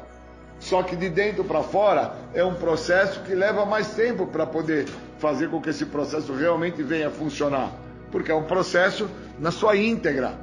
É um processo que eu tenho que entender. Por que, que o primeiro passo começa com a ideia de pedir ajuda? Por que, que o segundo passo traz a ideia aonde falamos e ouvimos o que o outro tem a nos falar, o outro tem a nos direcionar? Por que, que o terceiro passo deixa claro que a mudança tem que ser intrínseca, a entrega tem que ser intrínseca? Porque a vontade, ela não é a minha necessidade. Eu preciso ter essa percepção. No quarto passo, deixa claro para mim dentro do médico e do monstro quem é o cara que está querendo se recuperar. Eu preciso entender.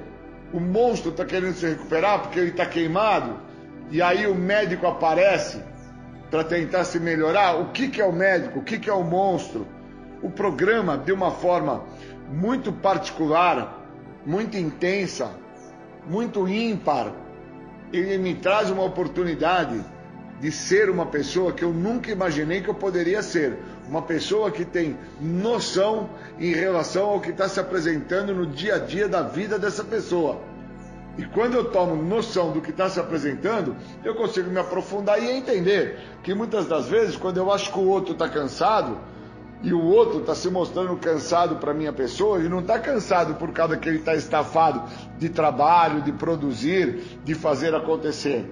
Ele está cansado porque a noite dele foi uma noite onde as prevaricações, onde o alto engano o fez acreditar que no dia seguinte ele estaria disposto para resolver qualquer situação, qualquer dificuldade, divergência que se apresentasse para ele. Mas na realidade, como ele se sabotou na noite anterior, dentro das suas vontades próprias, fez bem dizendo, as suas próprias vontades próprias, obviamente no dia seguinte ele não tem condição física para acompanhar o que a vida está proporcionando a ele. Isso me confronta, porque eu entendo claramente o que, que a vida me confronta. O programa me fez compreender a minha vida, o programa me fez entender aonde que a vida me confronta, quais são os pontos de bloqueio que eu trago no dia a dia, no meu cotidiano. O programa me fez entender quem que eu sou, da onde que eu vim, cara o que, que eu trouxe quando eu vim para o programa. E aí, a hora que eu sento na cadeira do programa anônimo, leio a literatura dos 12 passos, entendo os princípios do programa, me permito viver o que o programa tem a oferecer, eu compreendo claramente para onde que eu vou. E eu só vou se realmente eu tiver o que o programa tem a me oferecer que é a liberdade da doença. Enquanto eu estiver aprisionado da doença, a minha maneira de pensar, a minha forma de agir, meu jeito de ser, eu não vou para onde o programa me proporciona. Eu não vou entender que a maneira a qual eu tenho para ir aonde o programa me oferece me cobra algumas renúncias. E estas renúncias, elas se dão pelo que o programa me oferece. Quando o programa me deixa claro aonde eu me encontrava, como que eu me encontrava e aonde eu cheguei, que foi dentro do grupo, quando o programa me deixa claro isso, eu entro em contato com o que é real e verdadeiro. Foram as minhas escolhas, as minhas melhores ideias que me trouxeram ao estado de loucura. O meu estado de loucura se caracterizou pelo uso abusivo de álcool e de drogas. O de outras pessoas se caracterizou pelo estado que eles se comprometeram a ponto de terem problemas de ordem psíquicas não foi o meu caso. O meu foi dentro do uso abusivo de álcool e outras drogas, que houve um comprometimento, que aí eu chego ao programa com esse comprometimento e estando no programa, lendo literatura, participando das reuniões, entendendo de uma forma honesta, ímpar, forma ímpar, de dentro para fora, intrínseco, não tomando como base a narrativa do outro, mas olhando quem eu sou, da onde eu vim, aonde eu cheguei, ficou claro para mim. Eu não tinha outra saída. A minha trajetória, a minha edificação, a minha construção como ser humano me levou direto, como se fosse uma flecha que uma vez lançada ela tem alvo certo para acertar. Flecha lançada não volta para trás. É igual bala de revólver. Uma vez dado o tiro, não volta para trás a bala. Eu tinha alvo certo. E o meu alvo certo era sofrer dos horrores desta doença, que envolve as minhas prevaricações, as minhas culpas, envolve os meus medos, envolve as minhas justificativas, minhas racionalizações, envolve todos os sintomas que estavam escritos na literatura e que se mostram presentes dentro da literatura de 12 Passos. E quando eu tomo contato com isso, eu começo a entender como que foi a minha trajetória na minha infância, junto à família que eu vivia. Cara, aí eu entendi que na minha juventude houve um fator de negligência violento por minha parte e por parte de outras pessoas que ao me verem dentro da onde eu me encontrava, os mesmos acreditavam que aquilo era passageiro e que aquilo não ia perpetuar, ao contrário, perpetuou, cresceu, se transformou, tomou vida, me comprometeu. E aí eu chego ao ápice do estado de loucura, através do uso abusivo e compulsivo da substância psicoativa. Aí eu chego ao programa, cara. Chego a Narcóticos Anônimos, gente. Chego dentro de uma sala onde outras pessoas trazem consigo os seus pormenores, trazem consigo os seus problemas, seus transtornos, seus abusos, trazem consigo tudo que comprometeu a vida destas. E aí, a hora que eu olho as mesmas e entendo que eu sou as mesmas, eu entendo que o programa tem algo para me oferecer que eu nunca na minha vida iria desfrutar desse benefício. Mas nunca, nunca, estou falando nunca é nunca. É algo muito profundo porque era impossível que eu viesse a desfrutar de uma vida melhor com a trajetória de vida que eu tinha, aonde existia as facilitações familiares, aonde existia a codependência da minha mãe, a codependência do meu pai, existia a vulnerabilidade dos meus outros familiares, primo, prima, tio, tia, avô, existia fatores a quais os mesmos deveriam ter olhado para as próprias vidas deles. Nunca fizeram isso, cara. Como é que eles vão se modificar dentro da minha trajetória? Como é que eles iam mudar, mudar a minha trajetória? Como é que eles iam fazer diferente se eles não conseguiam olhar para eles? Não iria. Aí o resultado foi aonde eu cheguei, no ápice da loucura, do uso abusivo da substância psicoativa, e esse uso abusivo me leva ao estado da loucura. E dentro do estado de loucura, eu tenho dois caminhos, onde a compulsão e a obsessão se mostram presentes. E aí, dentro desses dois caminhos, eu me torno obsessivo pela sensação do químico e compulsivo pelo químico para ter esta sensação. E aí eu fico nisso por 20 anos fazendo uso de substância química alteradora de humor e chego ao programa trazendo essa trajetória. E aí quando eu me dou parte de mim dou atenção a mim, tomo contato com quem eu sou nesta trajetória, eu fico extremamente preocupado. Porque eu sou confrontado através no dia do hoje de momentos que eu vivo hoje em recuperação limpo, onde eu enxergo no outro o que o outro poderia fazer para ele se melhorar, ele não faz, eu já entendo onde vai ser o resultado final da vida do outro. Porque dentro de um processo de aprofundamento eu me aprofundo rapidamente quando eu enxergo no outro a conduta que o outro está tendo. Eu não preciso esperar ele chegar a daqui 20 anos para entender que ele teria problemas como assim eu estive. É só de eu olhar, eu já entendo que vai ter problema. Ah, então você seria uma mãe de Ná? Você consegue prever o futuro? Não! É que o comportamento que já está sendo exercido no momento do hoje é o resultado do ontem então, o ontem é o futuro do hoje da pessoa. Essa é a sacada. O ontem é o futuro do hoje. E aí no hoje, essa pessoa só está preparando o futuro do amanhã. Quando ela entender isso, ela vai entrar em recuperação. Santo Agostinho. Santo Agostinho sacou isso. Isso é muito longe isso é muito profundo que eu estou falando. Sou o futuro no hoje, do ontem, que é o meu passado. Isso é muito profundo que eu estou falando de Santo Agostinho. O programa de 12 Passos é algo muito profundo, me elucida, me esclarece, me põe em contato com aquilo que eu sou, cara, da onde eu vim, como foi meu, meu, meu relacionamento com meu pai, com a minha mãe, com meu irmão, com os meus tios, com os meus primos, com os meus avós. O programa de passo me põe em contato com a minha realidade. E quando eu fujo daquilo que é real, eu só tenho um resultado a executar: é o uso do químico. E a falta que me faz falta é de quem eu sou. A falta que me faz falta é do Júlio. Esse cara que eu ainda não conheço ele. Essa é a maior falta que eu sinto de quem eu sou. Obrigado. Você está ouvindo o programa Independência, a voz da recuperação. Uma parte da literatura que ela traz um outro conceito, né? E é dentro dessa questão do que a literatura nos traz que eu acho que é extremamente importante entender. Muitas vezes nós acreditamos que nos restringir é somente não fazer, e às vezes deixamos passar batido que nos restringir é também não entender o que está se passando.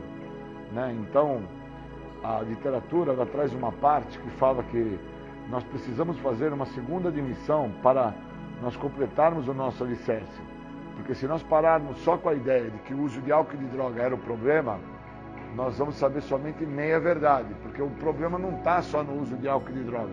O problema está em tudo que antecede o meu uso de álcool e de droga, que é onde eu me refugio e é onde eu construo a minha base.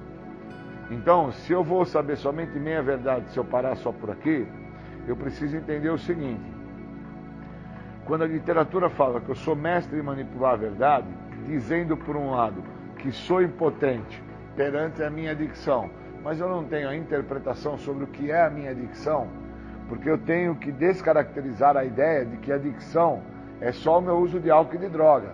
Senão eu fico dentro de uma ideia de que uma vez que eu tenha parado de usar álcool e drogas, a minha vida melhorou.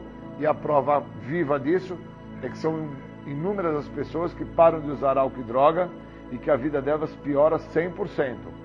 Por causa que enquanto elas estavam fazendo uso de álcool e de droga, o que estava ruim na vida delas era a questão do uso, que se encontrava compulsivo e obsessivo. E agora que não está mais fazendo uso da substância química, no caso, a substância química está cessada, mas o que está 100% pior é toda a escolha de vida dela. Então, com isso, caracteriza que a adicção não é só o uso de álcool e de droga. Adicção também é uma escolha de vida que, de forma compulsiva e obsessiva, por aquilo que eu estou fazendo, eu não compreendo o mal que aquilo está me fazendo. Então, eu tenho que entender se eu sou muito preguiçoso, se eu sou um cara muito desleixado, se eu sou um cara que não toma atenção com as devidas é, situações e circunstâncias da vida que eu tenho que tomar atenção, isso vai acabar me prejudicando tanto quanto ou mais do que aquilo que eu achava que me prejudicava, que era o uso de álcool e de drogas. Então, se eu não entendo isso, eu não entendo que na nossa literatura diz, por muitas vezes, já escutei por repetidas vezes, pessoas falarem que quando acertassem a própria vida, elas poderiam até mesmo, quem sabe, lidar com o uso do químico. E a realidade é que a restrição em relação a entender que a adicção é uma escolha de vida compromete a pessoa. Então eu tenho que entender que o elemento A, que é a pessoa que é portador da doença da adicção, o maior problema dela não está no uso do álcool e da droga. O uso do álcool e da droga é o resultado final da doença. Enquanto eu não saco que isso é o resultado final da doença, eu não entro em contato com o meu problema. E se eu não entro em contato com o meu problema, as restrições me privam desse contato, obviamente eu vou fazer a contra-transferência, que é o meu desejo imaturo de ser feliz, pondo a responsabilidade em tudo e todos à minha volta. Então eu deixo o algoz que eu sou de lado, não olho o tipo de pessoa que eu sou, o algoz, o cara que compromete a vida da mãe, o cara que compromete a vida do pai, o cara que compromete a vida do irmão, compromete a vida da empresa que ele trabalha. É um cara que compromete a tudo e a todos que estão à sua volta. Então, quando eu não olho esse cara, me restringo a olhar para esse cara, trago a ideia de que se eu tivesse sem uso de álcool e de droga, eu vou ter uma vida melhor. Não entendo que a adicção é uma escolha de vida e dentro da minha escolha de vida tem o uso do químico, por isso que o uso do químico é o resultado final da doença.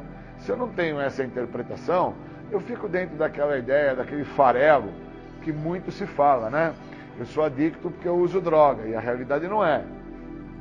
Eu acabo usando droga por causa que é o resultado final da minha adicção e a minha adicção se mostra dentro do meu padrão de comportamento, que é um padrão de comportamento que me compromete em todas as áreas da minha vida.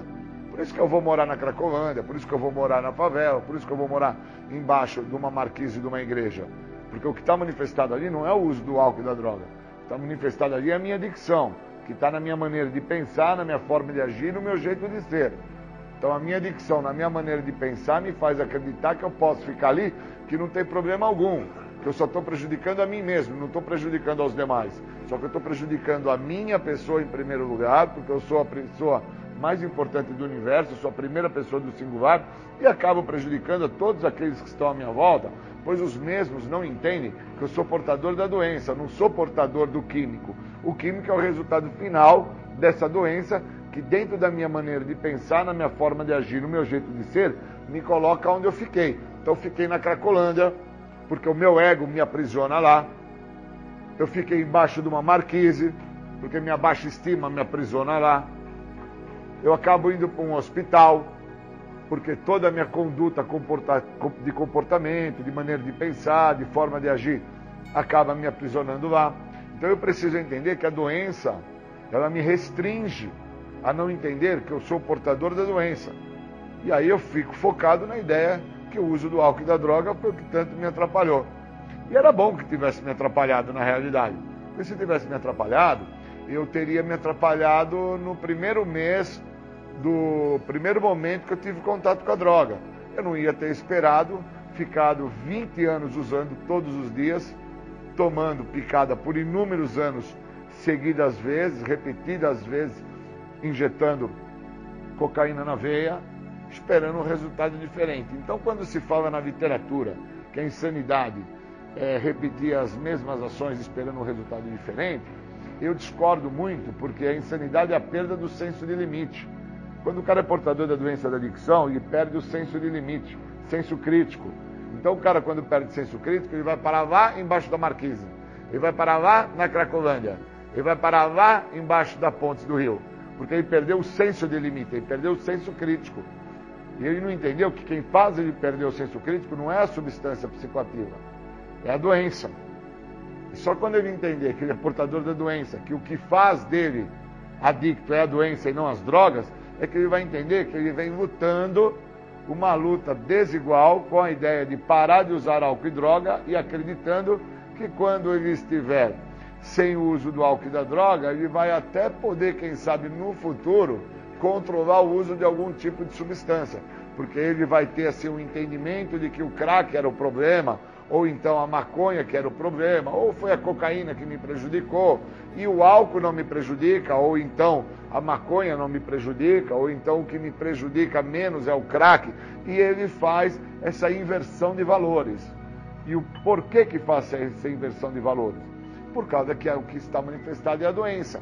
Se a doença trabalha dentro de um tríade, dentro da maneira de pensar, de agir e de ser, e ele não tem a compreensão que as restrições é que vem privando ele do benefício, e uma das maiores restrições que privam ele do benefício é ele acreditar que o maior problema da vida dele está na, na condição de uso de álcool e de droga, e que agora, onde ele se encontra, sem uso de álcool e de droga, aonde que ele está? Ele está na casa dele, ou ele está num centro de tratamento, ou ele está numa delegacia preso, ou ele está num hospital porque ele teve um problema lá físico e teve que ficar acamado e internado. E ali não está tendo o uso da substância química mas ele não está se dando a devida atenção para entender que a doença dele está manifestada.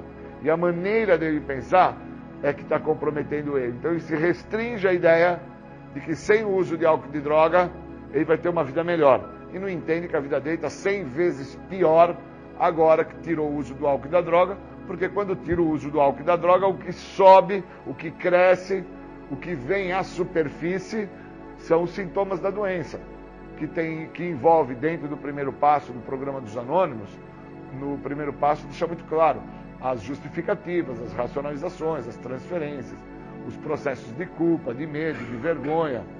Então toda essa dinâmica construída, todo esse processo de perda de interpretação sobre o que é a doença da adicção, fundamenta a pessoa acreditar que ela é adicta porque ela usou droga.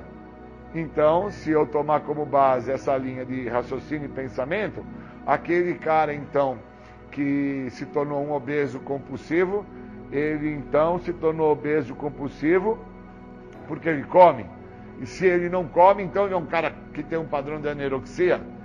E aí eu não vou entender o que é anorexia e o que é obesidade.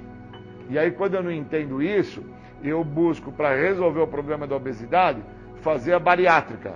E aí eu vou fazer a bariátrica e tenho óbito na mesa de cirurgia. Ou então eu não entendo que o processo da anorexia envolve um quadro de depressão e a hora que eu vou me ver, eu já estou em óbito, trancado dentro do quarto há mais de dois meses, sofrendo de inanição, entre outros padrões que acompanham a neuroxia. Então eu preciso entender que eu sou doente da doença. Senão eu fico trazendo um farelo, um varejo das vezes que eu recaí. Eu estava limpo, voltei a usar. Não, eu estava sem uso e só dei uma fumada. E não entendo que não tem esse processo. O que tem é a doença. O que me conduz ao uso da substância é a doença. Que me faz acreditar que eu não vou ter problema com qualquer tipo de substância química e eu só venho a descobrir que eu estou tendo problema depois de 20 anos usando todos os dias, repetidas vezes, é a doença. O que não me deixa chegar dentro do que o tratamento tem para oferecer, que é a libertação da doença da adicção, é a doença. Por isso que a doença é reconhecida como uma coisa. A doença não é a droga, a doença não é o álcool, existe uma variação dentro da interpretação de muitos. E somente aqueles que conseguem entender que são portadores da doença e que a doença tem um grau de comprometimento é que conseguem desfrutar do benefício que após ler o livro inteiro do texto básico dos programas dos anônimos, de 12 passos, é na última página que lá está escrito que a única coisa que o programa oferece e vai cumprir na tua vida é libertação da doença da adicção. O resto tudo é farelo.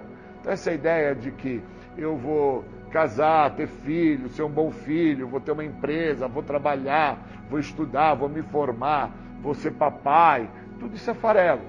Porque se a doença tiver manifestada, independente do uso do álcool e da droga, todas essas suas expectativas, que são irreais, as mesmas não vão ter fundamento. Porque o que vai ter vida, o que vai de uma certa maneira mostrar que realmente está por tomar conta da sua história é a doença da adicção, porque ela tem vida própria. A doença, a doença ela independe do indivíduo, mas ela precisa do indivíduo para fazer o uso da substância, porque ela precisa de uma figura, ela precisa de um corpo, ela precisa de algo para fazer o uso do resultado final, que é a substância química. Por isso que é tão difícil para uma pessoa entrar em recuperação depois que ela vem com muitas internações. Muitas internações implicam na ideia da pessoa não perceber o tríade da doença, que é a maneira de pensar, a forma de agir, o jeito de ser. E aí, quando a pessoa tem muitas internações, essas três esferas estão muito comprometidas. Então, a maneira de pensar dela é muito torpe. A maneira de agir dela é muito voltada pelo ego dela, que é da maneira dela. Entenderam? E a maneira de ser da pessoa está totalmente voltada para os sintomas da doença, que justifica, racionaliza, questiona, transfere. Então, quando eu faço a leitura na primeira pessoa, quando eu me aprofundo dentro do que o programa tem para me oferecer, quando eu entendo que eu não posso ficar me restringindo ao benefício do programa, que não é parar de usar droga, mas é sim entender por que, que eu vou usar droga, eu consigo entender que o programa não é para parar. O programa é para mim fazer, dentro do que o programa me oferece, como entender para não voltar a usar?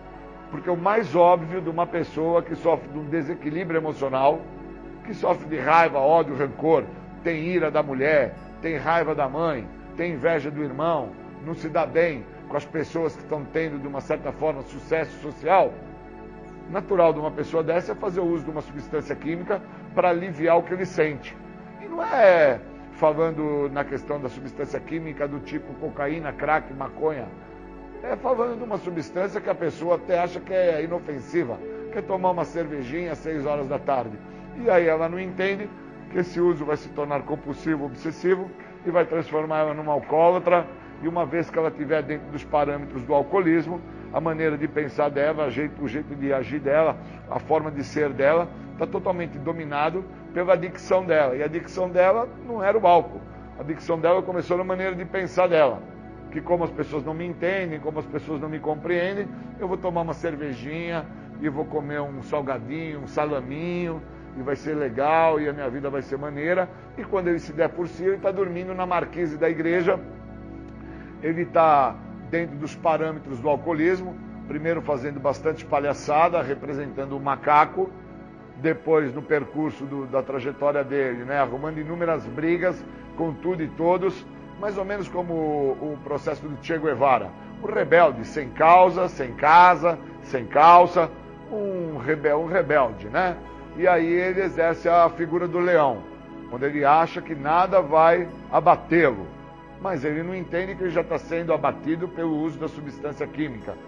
E aí, ao término, ele está como porco, vivendo na rua, embaixo da marquise, todo sujo, urinado, né, todo feito fezes no próprio corpo, nas, nas próprias vestes, e aí ele entende que ele tem algum tipo de problema. Só que ele não entende que ele é portador da doença. Ele entende que esse problema que ele tem é decorrente do uso do álcool que ele fez. E aí ele quer parar com esse uso do álcool, achando que parar o uso do álcool ele vai ter uma saída e um ganho. E a realidade é que mostra que não é parando de usar o álcool ou as drogas que vai se ter o ganho. O ganho se tem quando se vive o que o programa oferece. Porque aí eu me liberto da doença. Eu não me liberto dos sintomas da doença. E essa sacada é uma sacada de aprofundamento. Não se entende isso só parando de usar.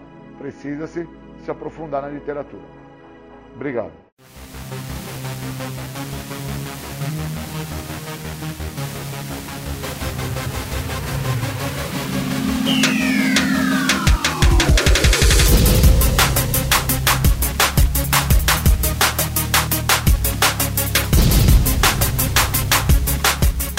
Você ouviu o programa Independência, a voz da recuperação, uma parceria da ADUSMEC, Associação dos Usuários da Saúde Mental de Capivari e da Rádio Alternativa 106,3.